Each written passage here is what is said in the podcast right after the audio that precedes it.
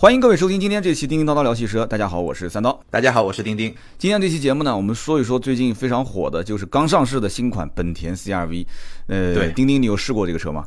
我没试过这个车，这个车很遗憾，因为档期的关系，这个车试车大概是在七月上旬，然后因为我有些别的事儿就没试这个车。但是呢，这个车很火，包括后台、微博，包括各个平台上询问的人特别多，所以我在咱们录这期节目之前，我把我去试车的那个同事好好的拷问了一下，然后呢，我不仅 对不仅问了他，我还问了圈内就试过这车的另外两个朋友，都是比较资深的编辑，所以我觉得就在驾驶感受这部分，我会引用一些他们的观点，但是别的那些部分其实大家都能看到，所以今天咱们可以好好聊一聊。对，你可以先说说看，就是这些资深编辑、你的好朋友、同事是怎么评价的。然后我呢，我们这期节目应该是下周四，就这就是周四嘛。然后我的节目是上周六，百车全说也更新过一期，我说了一下我的观点。那么先听听看，就是你的这些同事和就资深编辑是怎么说的呢？这个车，好，我我我觉得就是我主要引述他们观点的，先说是驾驶感受这部分，因为静态啊这些部分我们待会儿可以慢慢展开聊，因为你看了这车就知道嘛。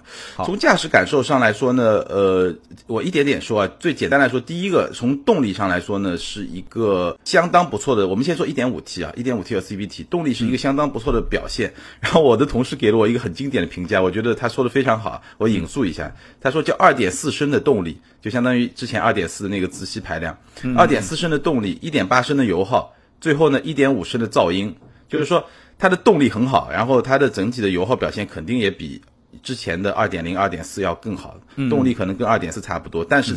唯一的缺点就是这个噪声很大，就真的就像一个 1.5T 发动机，然后转速拉得很高的那种那种噪声，就基本是动力表现是这么一个状况。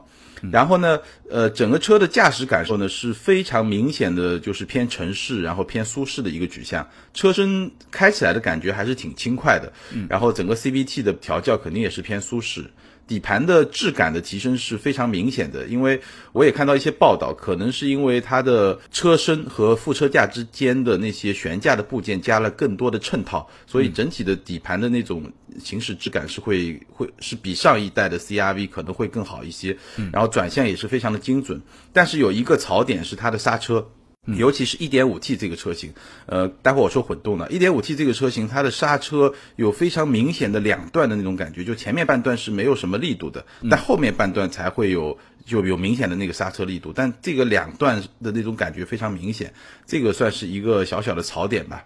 然后说它的动力，其实一百九十三马力嘛，是跟呃冠道和 URV 上面那款发动机是一样的，它比思域那款要多十六马力。那这个其实。是有一些，它这个高低功率呢，跟比如说宝马啊，包括奔驰啊这些高低功率有一点不一样，因为有些品牌的这个高低功率版本是呃在硬件上差别是很小的。它其实，在硬件上还是有些差别，比如说活塞顶部的形状，活塞顶部形状不一样，导致这个发动机的压缩比其实是略有不同的，包括它的涡轮也是稍微有点不一样的，所以呃，它的功率输出会比思域更大一点。然后整体来驱动这款车呢是完全没有问题，呃，基本上我听下来几个评论都是比较充沛的动力，因为我们知道这个 1.5T 也在驱动冠道嘛，那那个车比这个车还是明显的更大更重，所以至少在 CRV 这个车上，1.5T 动力水平是没有问题的，嗯，对，所以驾驶感受上来说，1.5T 差不多就这样。然后混动那个呢？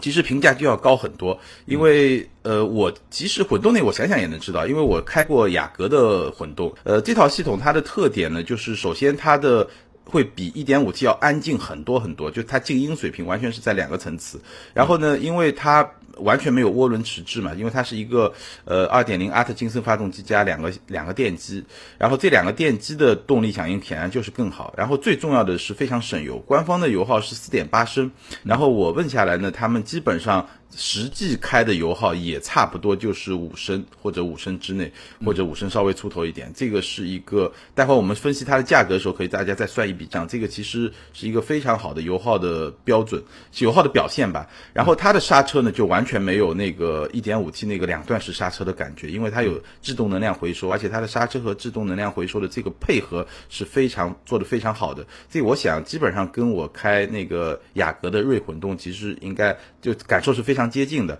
然后呢，嗯，最后来说呢，就是说它的整体的 NVH 呢，就会比 1.5T 车型还是有一个非常明显的一个提升。其实呃，其实想一想啊，就是以前我是呃这个零七款的老 CRV 车主，当时的油耗九点几，就是正常开啊，然后呢市区嗯开空调的话可能会破十啊，十点对五或甚至十一个油。其实我并不觉得这个油耗有很高，因为买买嗯 SUV 车型的人，基本心理预期对于油耗来讲的话。还是比较对，还是比较不是特别敏感的的。那么现在一点五升呃这个涡轮增压车型上了以后，其实油耗应该降的还是蛮多的吧，对吧？那么我们可想而知，应该降个，我觉得降个一到两升是完全没问题的。对对对，那么我我我曾经在我的节目里面表达的观点就是，其实买这个车型的人对于油耗不是特别敏感。完了之后呢，是一点五 T 这个发动机已经其实还是算比较省油的了。那么有多少嗯人真正能从一点五 T 最终转型到这个混合动力？这就是我们一会儿会聊的，就是帮大家去哎算笔账，对吧？对。会算笔账。然后混合动力我们也知道很省油，但是你刚刚讲的这种驾驶的表现，我觉得每一个人啊还是要去试一下。然后看一看适不适合自己，因为每一个人的行驶的情况不一样，有的人是经常跑高速，对吧？有的人呢嗯可能是跑这个城区的拥堵道路更多一些。那我们没错没错，具体来分析一下吧，就是这一次上的这些车型，因为这次是嗯。八款同时上嘛，就是一个啊三款混动车型，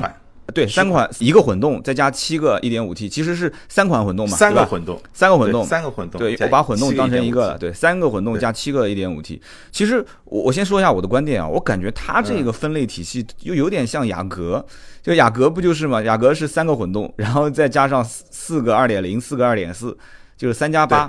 然后它是三加七，有点像对，哎，它我觉得比较，我一开始啊去看这个车，我觉得比较奇葩的呢是，它十个车型居然取了十个名字，嗯。分别叫经典、舒适、都市、风尚、豪华、嗯。尊贵、尊耀、劲越、劲驰、劲致。对这个 就其实挺奇怪的，就是一般来说，一个品牌它推一个车型，它可能比如说一点五 T 对吧？它两驱有一个，比如说叫呃叫舒适版，然后它又有一个四驱的舒适版，它可能还有一个混动的舒适版。就这样的话，它的就你的配置比较看得清楚。然后本田呢，我不知道它怎么玩的，就这个营销玩的是不是有点过？就是反正每个都不一样，让你觉得就。没有办法直接的去比，比如说我没有办法直接的去看四驱比两驱贵的，比如说两万块钱，它它你没你没法形成这个概念，你得自己慢慢去比，这个反正挺奇怪的。然后，嗯，我我不知道价格你怎么看，我的基本的看法就是，我觉得一点五 T 的两驱版本，其实我觉得价格还行，但四驱呢，其实本田的四驱，尤其像这种城市 SUV 的，我不知道多少人会需要这个四驱啊，我真的觉得这些需求会很少，但它的价格呢，其实不太低，四驱是二十一点三八到二十四点九八嘛，就其实价格不低。然后呢，它四但配置会更高一点。然后混动那个呢，我们待会儿去说。其实我觉得混动那个可能性价比倒是，呃，也不能说特别有优势吧，但其实仔细分析下来，可能也许还行。对，呃，是这样子的，就是整个的本田的定价，我也是觉得挺奇葩的啊。我观点跟你是一模一样的，就是说，它没有说两驱有一个顶配车型，然后四驱也有相应的顶配车型，就两个车的配置是一样的。这个很多人是能看得到的，就其他的一些品牌都是这么做嘛。是的，它就是把最顶配的一些呃主动安全配置，你比方说像什么车道偏离预警啊，呃碰撞预预预就是预碰撞预警啊，就是刹车辅助啊，然后什么交通标识识别这些，它全部放在顶配的四驱车上。那是的两驱车虽然配置也不低啊，也不低，什么缺液晶仪表啊，这些疲劳疲劳的提醒这些都有，但关键问题是这些主动安全的配备它没有。而且你像那个四驱尊贵，因为最顶配是四驱尊耀嘛，对吧？四驱尊贵 LED 大灯，这个很多人肯定是想要的嘛，对吧？然后像什么电尾门、并线辅助这些东西，这个不管是从实用性上来讲，还是装个逼啊什么的，它这些东西还是有用的。但关键问题，关键问题都没有。两驱的二十万三千八到了这个顶配了，它也不过还差那么多，就是就像一杯水，就是烧就一一壶水烧到了九十度，就差那么一点点。我估计很多人可能要吐槽这件事情，就是很尴尬。对，还有对，包括你不知道怎么选。对，对你像我，我是老的这个零七款车主，所以我很了解一个低配的 CRV，其实在我的心目当中还是有一些遗憾的。以前那个车，如果我的当时配置再高一些，当然就更贵一些了。而且以前的老 CRV，你知道的，就是配置再高，也不可能有现在这些配置嘛，对吧？什么电尾门了、车道辅助了，呃，什么什么这个预碰撞报警了，这不可能有的。那么现在你既然有这些配置，我觉得应该是上两两驱版本。没有人，我至少身边我认识这么多人，没有人是冲着 CRV 的四驱去买的，绝大多数是不会的。他那个适时四驱又不是全时四驱，又拿不出手，这东西你要出去越个野什么的，这这那肯定是你跟人家越野俱乐部出去，你说开个 CRV 的话，那真的人家根本不带你玩嘛。就是相对来讲通过性好一点，仅此而已，就是比两驱车更稳那么一点，就仅此而已。所以我的观点就是，这一次它的这个定位，就是就是整个的车型的一个分配，我觉得是一大败笔啊，一大败笔。但是这个我再表达一个观点就是什么呢？但是有个问题点就是。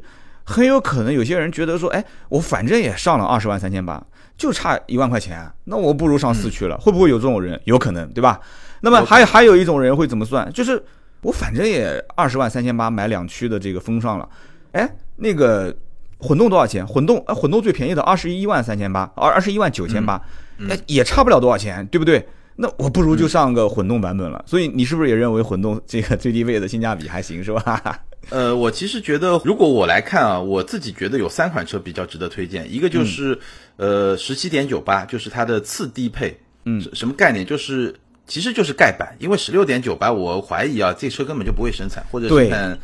对，基本上你是买不到的。手动挡怎么可能买得到呢？这个车一点五 T 发动机本来就比较紧张。呃，然后十七点九八万呢，就属于那种他想要 CRV。但是呢，他预算又相对比较有限，嗯，对吧？然后呢，他就想，那那反正新的至少外观啊、内饰啊，对吧？这些整体的发动机啊、动力系统啊，都都都到位了，那我就来个这个，这个是属于预算相对比较低的那些消费者，二十万上路基本上就是啊，对对对。然后还有一款呢，就是你说的二二十点三八万，因为中间有个十九点二八万，但我怎么我怎么看这个二十点三八万贵了一点一万，它多了好多东西啊，比如说多了。全液晶仪表盘、真皮座椅，然后还是带电动调节的，然后导航、七英寸的中控屏，还有轰叫 Honda Connect，其实就是手机映射的功能，然后再加自动分区空调，这些东西我觉得你分开来算，随便一算也得值个两万吧。对，它卖个一点一万，这个这个性价比很高。对，然后后面一款就是你说的，就是 Hybrid 混动，混动呢，我觉得中配那个会更好一点，这个跟。跟那个我说二十点三八万一样，就中配的那个混动叫劲驰版，就二十三点一八万，那个比二十点三八万贵了两点八万。然后基本上这个两点八万多了什么东西呢？LED 灯、十八英寸轮圈、方向盘换挡拨片。然后当然这些东西不重要，其实基本上这个两万多呢，我觉得就是多了一个混动系统。那这个混动系统，我们简单算笔账，我刚才说了，呃，百公里五个油。那一般来说，我们毛就一点五 T 的那个百公里，可能我估计就九个油到十个油吧，算它九个油，对吧？那就是百公里省四个油，四个油六块钱，大概两毛两毛多，两毛四两毛五，对吧？嗯嗯。那如果你开十万公里，相当于就基本上，如果你这辆车开十万公里，你就把这个贵出来的钱就省回来了。你这么做，我我基本上是这么认为，就你开十万公里就把这个油钱，就它贵的钱差不多相当于十万公里的油钱，那你剩下的那部分你就都赚了。就比如说，呃，我刚才说的这些配置，对吧？LED 灯啊，十八英寸轮圈，但更重要的是，我其实觉得这款车从我了解下来的情况，它的驾驶质感其实会比一点五 T 还是会有。比较明显的一点提升，尤其是在安静性这个方面，包括刹车的这种感觉上，包括这个起步的动力响应各方面。所以我觉得，呃，当然后面有后面它有另外一个问题啊，就是呃，如果你纯粹拿混动和汽油去比，其实我觉得这个混动混动系统是更值得推荐。当然，它有另外一个问题，就是你已经到二十三点一八万了，那你的竞争对手就不仅仅是 CRV 所在的紧凑级那些车了，对吧？二十三点九八，其实我个人是这样想的，就是不能这么比啊。我觉得我坚决不认同这样子比啊，因为很多人去买 CRV，其实应该是冲着二十这个点去的，因为现在现在日系的品牌的 SUV 基本上，呃，过二十万的竞争力都不强。我们可以想一想，就这两年基本上二十万往上走的日系 SUV 都被清出局了，都被清出局了。以前其实 RAV4 呃荣放对吧？然后其它之前还不叫荣放，对奇骏啊奇骏，再加上 CRV，其实在老百姓心目当中就是一个二十到二十五万的车，对吧？是的，就这两年陆陆续续，它就是一个相当于生态链的自然进化、自然的演化之后，哎，它就就变成了一个十七到二十万区间的这个紧凑级 SUV 了。是的，所以这就这就很麻烦。其实我觉得 CRV 现在的一大使命就是，呃，三大日系品牌当中，第一个先把涡轮增压这些技术，先把这些主动安全配备。当然了，其实像日产也是把很多主动安全配备配到它的奇骏上面，但是它现在是先干这个市场，我看能不能把这个市场的价位拉到重回当年的巅峰状态，就是拉回到至少靠近二十五的区间。啊，所以，所以我在想，他这个四驱为什么要放出三款来？这就是他心里面的一个小九九，他自己是这么想的。这只是厂商一味的自，就是他会觉得说，哎，我的四驱其实也很合适。你看，我给了你四驱，我又给了你那么多主动配备，我才加了你一万块钱，再加了你这么一点点，一万八啊，每个配置贵一万八，你不觉得很划算吗？但其实从老百姓的心目当中，真的能不能掏出？二十多万去买一个紧凑的 CRV，我觉得这里面是一个大问号啊。然后刚刚我们去对比这个混合动力和就是就是一点五 T 的版本，我觉得这么比其实有它的道理。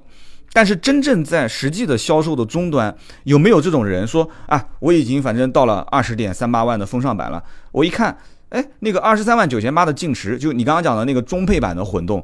性价比比较高嘛，就是因为它首先就是混合动力版本标配就是全景天窗，标配就是 LED 大灯，对吧？标配就是全液晶仪表，十八寸轮毂，这些东西就是标配。它一看二三九八的配置，哎，跟那个二十点三八万风尚版还相应比起来差不多，而且还多那么几个配置，但我就愿意多掏三万块钱，可能有这种这种人吗？我我觉得少。三万啊，兄弟啊，三万毕竟是上的不是一个档了，这这种级别的车子能上，能预算能超一万，我觉得已经是这哥们儿就可以了。就是我刚才说的，呃，两方面吧。就我刚才最后说的，就是这个事情啊，看你怎么看。就我刚才分析呢，是在 CRV 的内部来看，从 CRV 的这个车型本身。所以我刚才说的最后一句话就是说。二十三点二十三万多这款车啊，它又有另外一个问题，就你从它的内部去比，你这么算账啊什么，你好像觉得还不错，对吧？各各方面挺合适的。嗯。但是呢，呃，你放到外部来说，它就有问题，因为二十三万就是二十三万多的车，别说二十三万多了，就是二十一万、二十二万，包括它四驱的二十一点三八万起步的这些车型，到这个价格以后，你会发现它的竞争对手一下子就变了。嗯。因为它的竞争对手就。跟中型就跟那些呃，比如说呃，柯迪亚克、柯迪亚克这种车，对吧？包括像。包括像那种，呃，怎么说呢，就是降级攻击的那些紧凑型 SUV，包括我们之前说过像探界者这种车，就是它明显就比紧凑型要大半号，就它没有中型那么大，但是它基本上就是在两个中间，有点像 X 叉一，呃，就有点像新叉一的那种打法，就它一下就会跟那些车型产生一个非常直接的一种竞争关系。那在这种情况下的话，就它的尴尬在于什么地方？就是 1.5T 中。前一点五 T 前驱，我觉得这个车还是它会卖的最主力的车型，也是消费者最认的那个车型。是的。但是呢，它始终想通过四驱啊，通过混动啊往上走。但是呢，它做出来的配置呢，让四驱和混动的配置让你感觉都比前驱的前驱的那个车型合算。嗯。那确实也合算，但问题在于那些车它的竞争对手又不一样了，所以这个是一件挺尴尬。比如说像探界者二点零 T 的顶配，二十四点九九万。什么概念？二点零 T 四驱顶配二十四点九九万，然后 CRV 是一点五 T 顶配也是四驱二十四点九八万，是完全一样的，但人家比你多了零点五的排量，而且是九 AT，对吧？就整体上，我觉得从产品本身来说的话，其实到那个级别，我觉得 CRV 其实没有什么明显的优势。对，所以我个人也是这么想的。就像我，我到一个中餐馆去吃猪猪蹄子，结果他给我上一道西餐，他跟我推荐说这个非常好，对吧？对吧？我到我到我到我到洗浴中心，本来是洗个澡的，他跟我推荐其他项目，对吧？就我觉得这个 就很奇怪啊，就很奇怪。这这里面的关键点，反正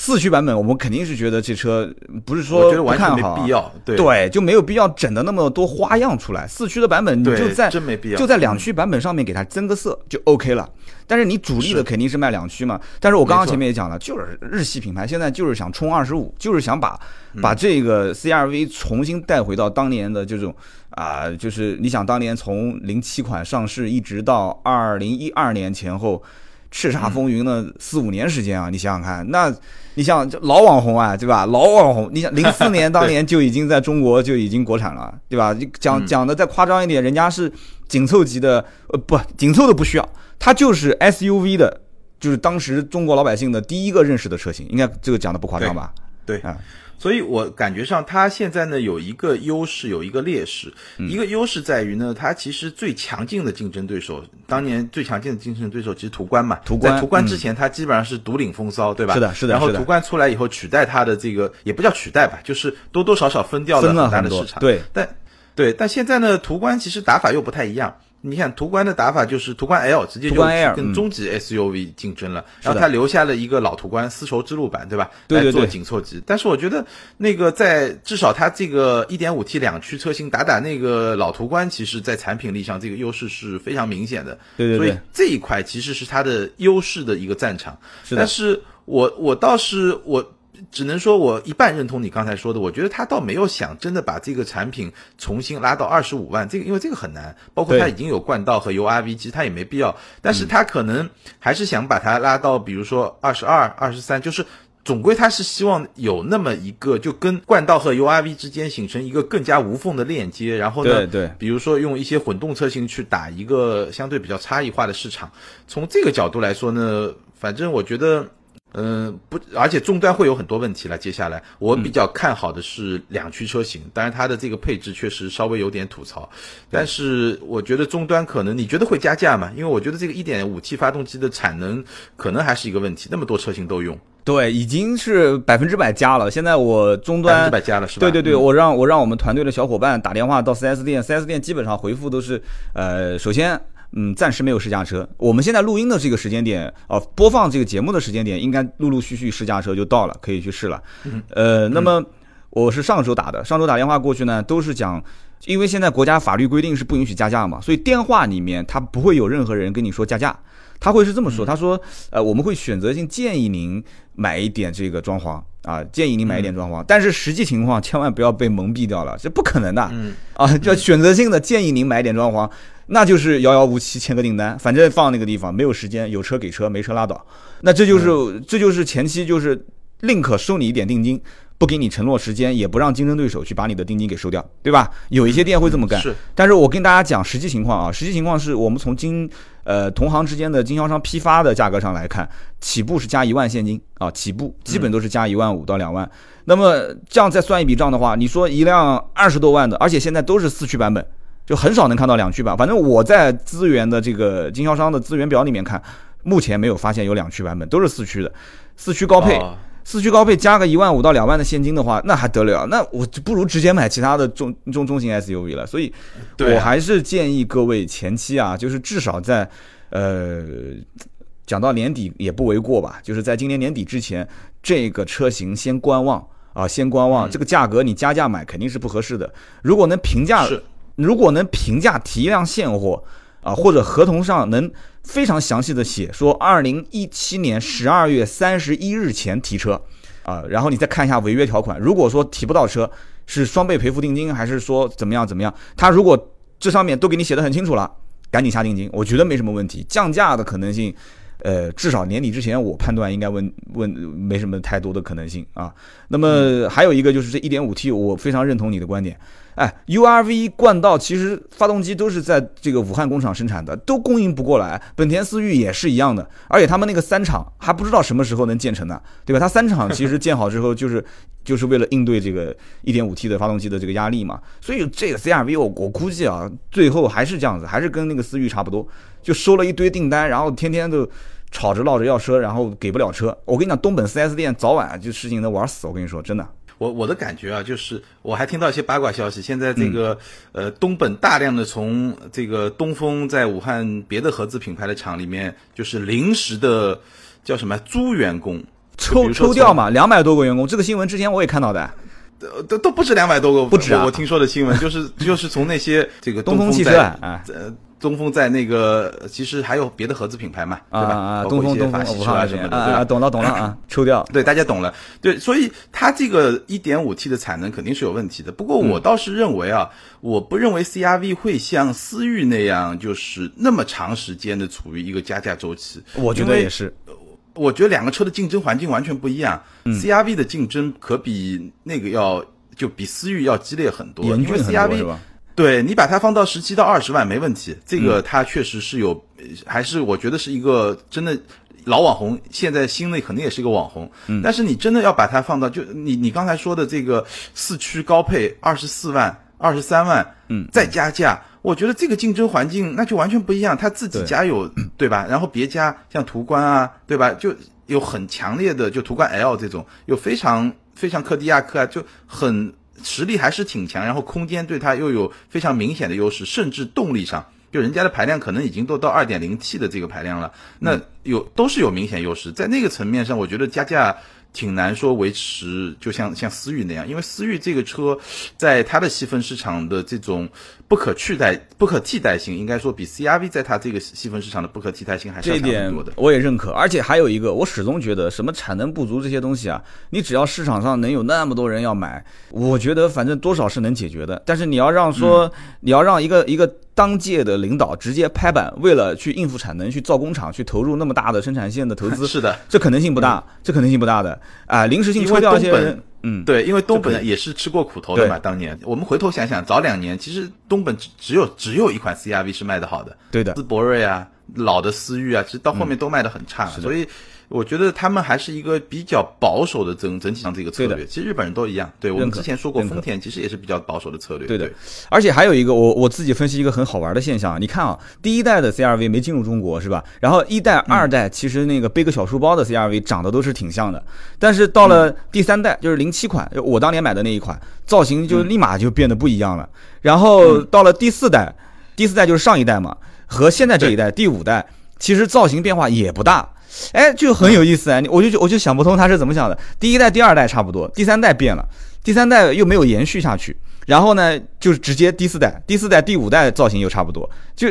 会不会第六代又大变化？我不知道他为什么会这么玩啊。我我觉得其实他，我看他这一代呢，跟上一代是属于呃变化不太大，但是是呢又是比较，就你这个不大的那些地方，你还是看得出来的，它不像不像谁啊，不像 A 四这种，就是变化不大，而且你完全就。几乎你就很难看出来，你以为就是一个改款，但是我感觉上，就比如说它前面的那个鼻孔，然后呃尾灯对吧？然后那种还是有点日式的那种风格了。其实它这个车呃好处在于它的设计上的争议，其实比思域刚出来的时候要小。对对对，对大家好像觉得比较习惯这个本田造一些相对比较夸张一点，但是呢，呃，整体的车身的比例啊，整体的这种实用性又不。又不又不会去牺牲的，只是说它在设计的那种感觉上，它不会说造一条对吧车顶线条，然后把大量的这个呃车内空间都牺牲掉，这个不会，就是对。整体的还是那么一个形状，但是在一些细节的地方，比如说灯啊，比如说这些前脸啊，在一些细节的地方把它设计的更加犀利一点，更加年轻化，好像这个设计思路现在倒是确实是被很多消费者所接受了。是的，我觉得 CRV 更是一个呃后备箱的空间是优于这个后排跟主驾驶空间的一辆车。就是说我当年其实把 CRV 卖掉的很大一部分原因就是后备箱空间装载能力非常强，但是我基本上百分之九十的时间是不用后备箱的，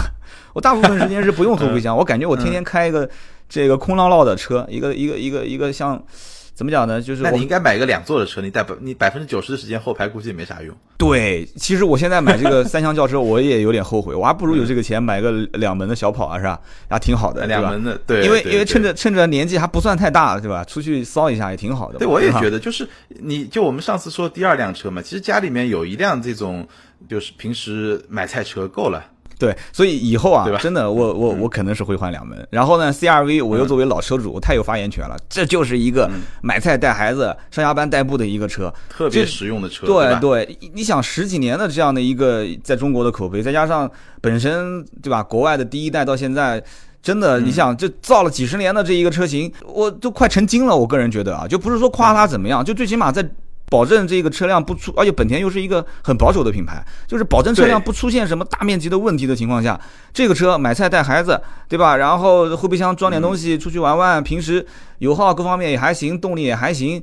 配置也还凑合，行了，就是价格你不要太高，我能接受，OK。所以这个是一个绝对能求稳的车，嗯，是。本田这个车呢，我觉得本田这家公司有些地方还挺任性的。就比如说在 CRV 这个车上，它有几点很任性的地方。第一点，它坚持不加长。嗯，其实你看很多竞争对手都是途观直接叫 L 了，对吧？嗯嗯。像那个探界者这种车也是属于科迪亚克拉高嘛，就拉长拉高，对吧？这个是第一个。然后这个车呢，我也问了他们，就是呃后排的空间其实比上一代它车长没增加，但轴距还是增加了四公分。对对对。这四公分基本上放在后排，所以后排空间会稍微大一点。嗯。但是它的后排的坐垫会比较短一点，这个可能跟宝马叉一那个感觉差不多，就稍微会显得短一点。但是我其实觉得。呃，本田的韧性呢，一方面它坚持不加长，第二方面它坚持就不做七座的，因为 CRV 这个车在海外是有七座版本的，印度吧？对，现在香港也有，然后好像对，好像还有别的市场也有，是有七座版本的。嗯，这个很奇怪，就是我倒没没觉得 CRV 应该在国内做七座，因为这车太小了。但是我觉得本田的思路就很奇怪，为什么？海外连个 CRV 这么这么一个四点三米、四点四米的车都要做一个七座的，为什么到国内连冠道没有这个是吧？四点七米、四点八米的车都没有做七座，这个反正我觉得就他的思路有点。